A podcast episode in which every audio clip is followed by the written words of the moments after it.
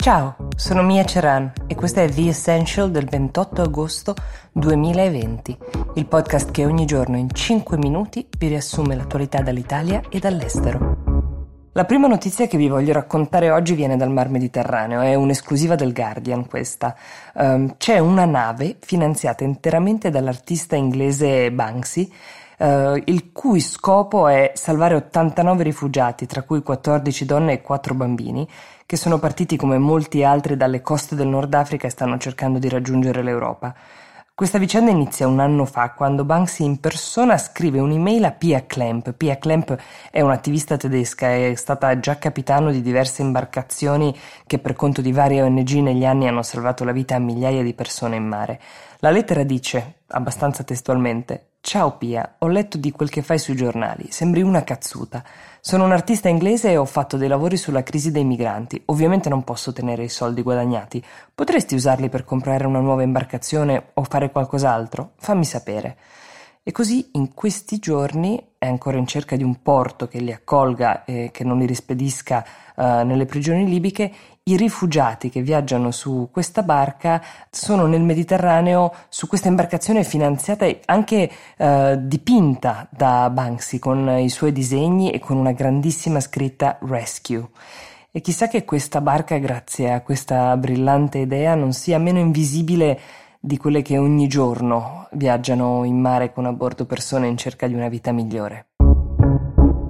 Anche l'Italia è protagonista sui media stranieri, principalmente per la crescita nel numero dei contagi, però vi l'ho raccontato nella puntata di lunedì scorso, bisogna stare attenti ad interpretare questi dati con dei toni allarmistici.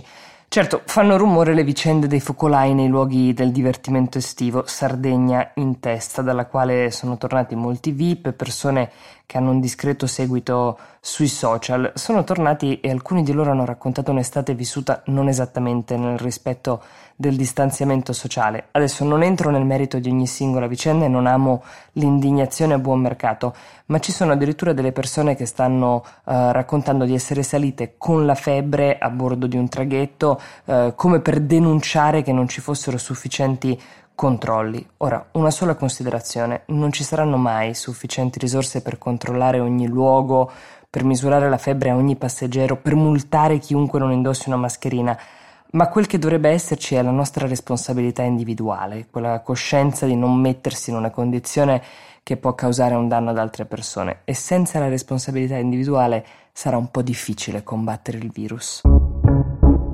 Spostiamoci ora negli Stati Uniti. Gli Stati Uniti sembrano attraversati da una serie spaventosa di eventi funesti. Il primo è mm, cause naturali, è l'uragano Laura che ha toccato terra in Louisiana e adesso, secondo le stime degli scienziati, rischia di fare più danni di quanti ne fece l'uragano Katrina nel 2005 perché viaggia molto più velocemente, il vento va a 240 km orari. E poi c'è la devastazione nel Wisconsin, invece, di cui vi abbiamo parlato anche ieri. È stato identificato il poliziotto che ha sparato a Jacob Blake, l'afroamericano che purtroppo non riprenderà probabilmente l'uso delle gambe, mentre sta venendo fuori un ritratto del diciassettenne accusato di omicidio, uh, dell'omicidio di mercoledì.